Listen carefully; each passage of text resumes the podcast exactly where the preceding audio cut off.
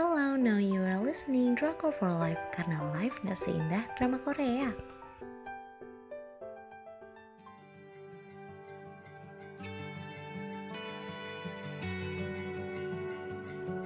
Review drama Korea Yumi Cell. Konsepnya mirip film animasi Inside Out Buat yang udah nonton aja sih Untuk stasiun penyiarannya TVN dan TV Tanggal penayangan 17 September sampai dengan 30 Oktober 2021 Jumlah episodenya ada 14 episode untuk rating 4 dari 5 Sinopsisnya Kim Yumi adalah seorang yang pekerja keras. Beberapa tahun terakhir, dia tidak lagi menjalin hubungan romantis. Mantan pacarnya yang terakhir membuatnya seperti itu. Sel cinta di dalam tubuh Yumi udah mati. Sebenarnya sempat menyukai rekan kerjanya, C Ugi. Tapi kandas juga soalnya Ugi ini suka sama nonton aja deh. Suka sama yang lain gitu loh pokoknya. Sikap manis Ugi ternyata bertujuan untuk membuat kencan buta untuk Yumi dan temannya, Wung. Hmm, mampukah Wung menghidupkan kembali sel cinta Yumi? Alur cerita dan temanya harus aku akuin kalau di episode-episode pertama nonton drama ini tuh e, rasanya tuh lambat banget. Kenapa? Karena kita harus terbagi antara tindakan Yumi dan bagaimana proses Yumi bertindak di dalam pikirannya. Jadi kita harus nontonin perdebatan antara sel-sel Yumi dan jadinya menurut aku drama ini tuh lebih greget gara-gara uh, sel-sel itu tadi. Alur drama ini banyak banget cerita-cerita yang gak terduga yang bikin kita kaget. Part Ugi yang ternyata suka sama orang Part yang aku kira beneran time jam tapi ternyata balik lagi uh, gila banget ya menurut aku nih tuh yang bikin alur ceritanya tuh menyenangkan banget gitu. Uh, oh ya drama ini tuh diangkat dari webtoon dengan judul yang sama. Aku emang nggak baca webtoonnya sih tapi pas diumumkan drama ini mau dibuat itu tuh para pembacanya yang udah pernah baca webtoon ini tuh girang gitu seneng. Oh ya akhirnya dibuat ini dibuat drama gitu.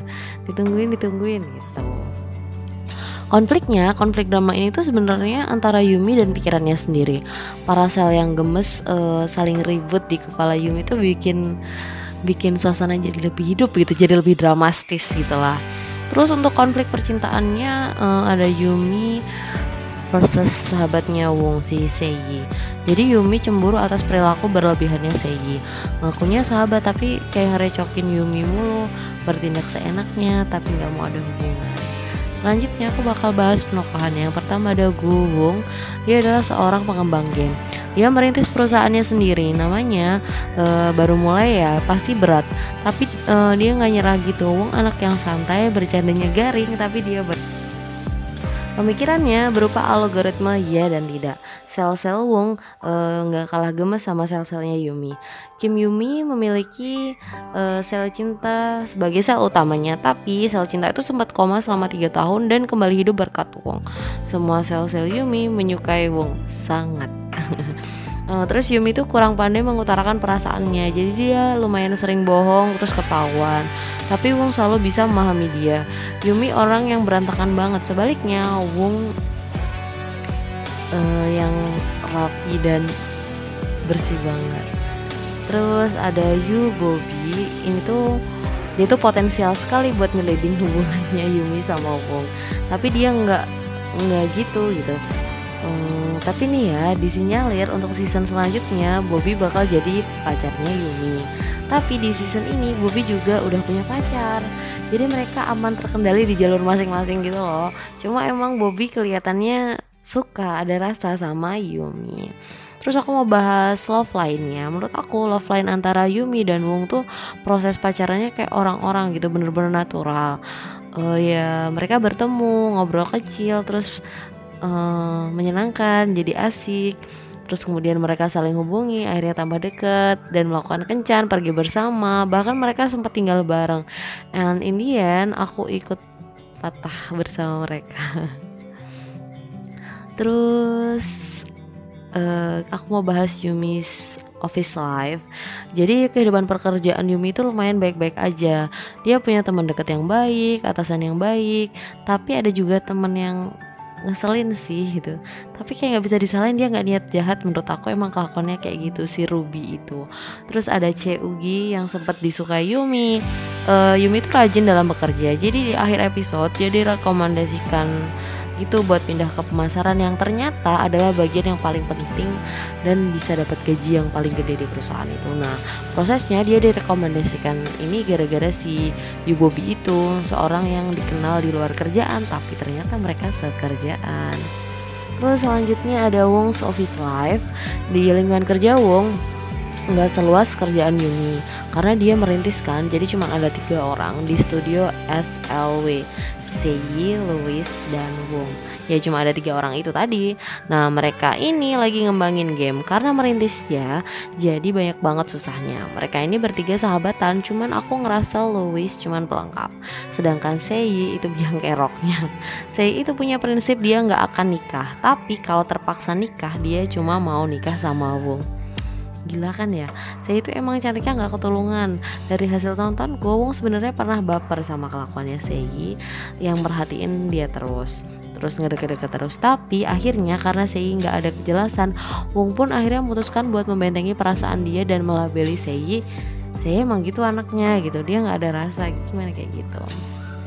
Terus selanjutnya aku mau bahas sel-sel Yumi uh, Karena sebenarnya banyak banget sih sel yang ada di Yumi itu Dan dia punya peran-peran sendiri gitu Tapi aku mau bahas kayak um, most favorite aku 10 yang paling sering muncul dan jadi favorit aku. Yang pertama adalah rasional sel, dia itu sel akal, sel yang bertugas untuk mengambil keputusan rasional. Dia juga yang bekerja kalau Yumi membutuhkan akalnya untuk berpikir terus bekerja ngerjain tugas-tugas kayak gitu. Terus selanjutnya ada emotional cell bertugas untuk mengendalikan perasaan Yumi. Bisa sebel sedih happy kayak gitu. Dia ini yang suka ngerecokin rasional cell haruskah Yumi mengambil keputusan sesuai dengan rasional cell ataukah emotional cell? Gitu kan cewek tuh kayak lebih kuat emosionalnya gitu Terus selanjutnya ada Hungry Cell, si paling gemes si Hungry Cell ini tugasnya ngasih reminder ke Yumi kalau dia lapar.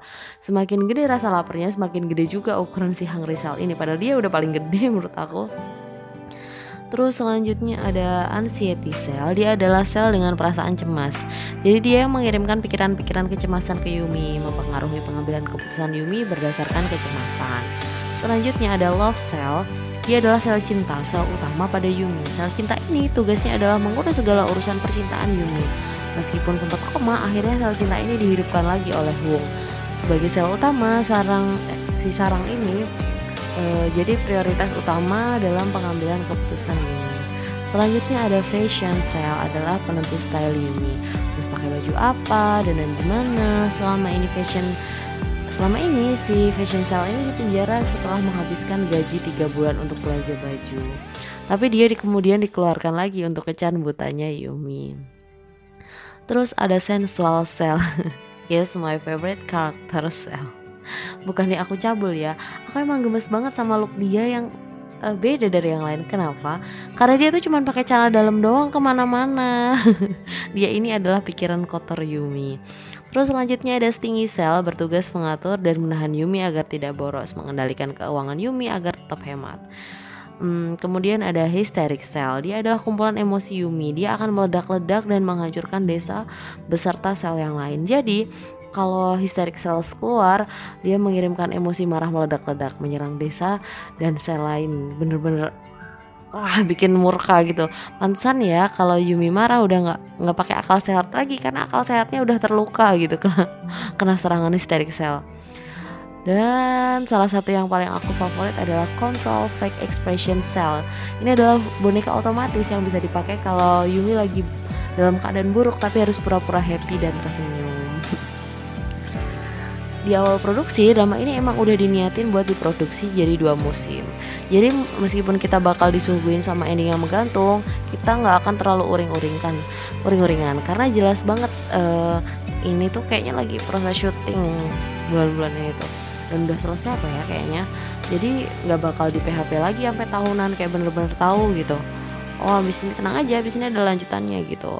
Buat yang udah baca webtoonnya pasti udah tahu kalau pemeran cowok di cerita ini menjadi uh, pemeran cowok di cerita ini tuh dibagi menjadi tiga Ada Wong, ada Yu Bobby, dan Shin Sunrok.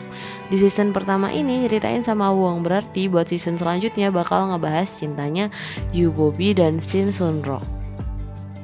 Ya dong, harusnya gitu sih ya. Uh, jadi meskipun berakhir gantung dan aku sedih, uh, tapi sedikit lega soalnya udah tahu drama ini bakal ada dua season. Jadi kayak masih ada lanjutannya.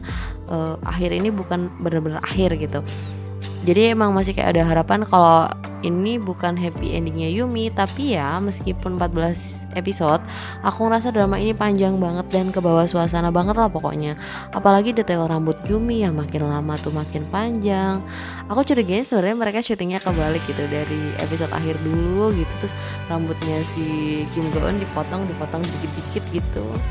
Uh, terus baru syuting episode pertama gitu. Untuk akhir kata aku nggak sabar buat next season pokoknya. Jadi itu tadi review drama Korea Yumisel dari Drakor for Life. Terima kasih buat yang udah denger. Buat kalian yang pengen dapat daily update bisa cek di Instagram kita at drakor for life underscore. Jangan lupa live nya pakai Y. Terima kasih sudah mendengarkan